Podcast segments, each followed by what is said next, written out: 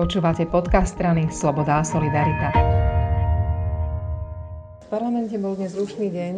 Rozprávať sa budem s tým lídrom SAS pre spravodlivosť Alojzom Baránikom a rozprávať sa budeme o rokovaní ústavnoprávneho výboru, na ktorom bol dnes hosťom pán prokurátor Maroš Žilinka.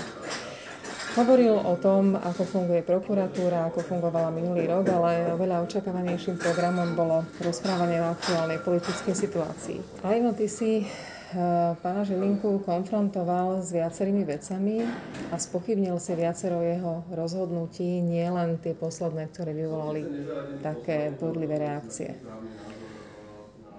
Dôvodom toho je to, že si myslím, že o sporných veciach má rozhodovať v konečnom e, dôsledku súd a že prokuratúra v princípe by nemala oslobodzovať v trestných veciach alebo generálny prokurátor by z akejsi mocenskej pozície nemal oslobodzovať veci, ktoré konajúci prokurátor chce dostať pred súd už sám pán Žilinka počas svojho vypočúvania ešte predtým, než sa stal generálnym prokurátorom, hovoril o tom, že tento paragraf e, spôsobuje nezrovnalosti a že možno nie je úplne ideálny. Zdá sa, že teraz zmenil názor. E, čo si myslíš o tom? No, e, pán Žilinka, tak povediac, konal inak alebo hovoril inak, keď sa chcel do funkcie dostať a teraz hovorí inak, keď už tej funkcii ide. Čiže všetci si môžeme o tom e, myslieť svoje. E, pán e, Žilinka bol prichytený aj pri iných klamstvách. To všetko vyvoláva veľkú nevolu a nedôveru voči tak silnej pozícii, ktorú on má. A preto si myslím, že pán Žilinka by mal byť odvolaný, mal by odísť z funkcie tak či onak. Je možné ho odvolať? E, domnievame sa, že za súčasného právneho stavu je relatívne ľahko možné ho odvolať a my sa budeme o to usilovať.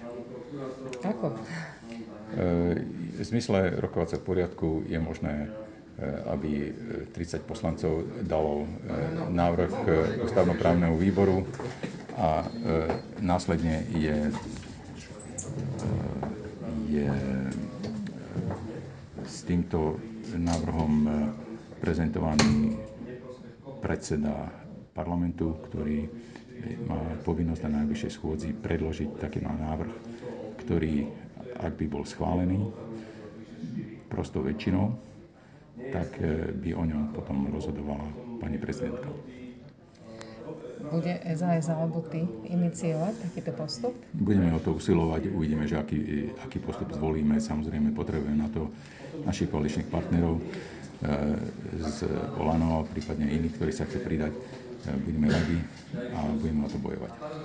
SAS pri tých posledných krokoch Maroša Žilinku e, hovorila, že má za sebou 30-ročnú kariéru, pri ktorej nepochybil a ktorá bola fajn. A pýtali sme si vysvetlenia. Znamená to, že tie vysvetlenia sme stále nedostali také, aby sme s ním mohli byť spokojní?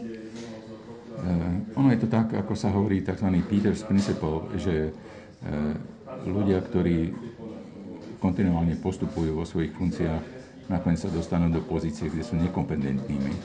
A toto presne sa stalo aj tu. Podľa mňa pán Žilenka mohol byť dobrý prokurátor e, radový, alebo aj po vedúcej funkcii mohol byť dobrý, ale ako náhle, ako náhle sa dostal do tejto funkcie, tak sa javí, že osobnostne alebo kvôli svojmu nejakému pozadiu, že túto funkciu nezvláda a domnievame sa, že, sú pod, že je pod nejakým tlakom, ktorý ani nevie poriadne vysvetliť, ale nekoná tak, ako bežný človek našej spoločnosti by to očakával. Je to nepríjemné, lebo vôbec sme nečakali, že takéto veci budeme musieť politicky riešiť e, celé dva roky po voľbách. Takže uvidíme, aký bude vývoj. Určite bude to ešte zaujímavé. Samozrejme, očakávame preberanie správy generálneho prokurátora aj v samotnom pléne, kde určite tie otázky budú pokračovať, takisto ako budú pokračovať aj na tomto výbore, pretože jeho schôdza ohľadom tohto bodu bola len prerušená a ako náhle sa nájde iný vhodný termín, tak budeme v tej schôdzi pokračovať. Budeme pri tom. Ďakujem veľmi pekne. A ja ďakujem všetko dobré.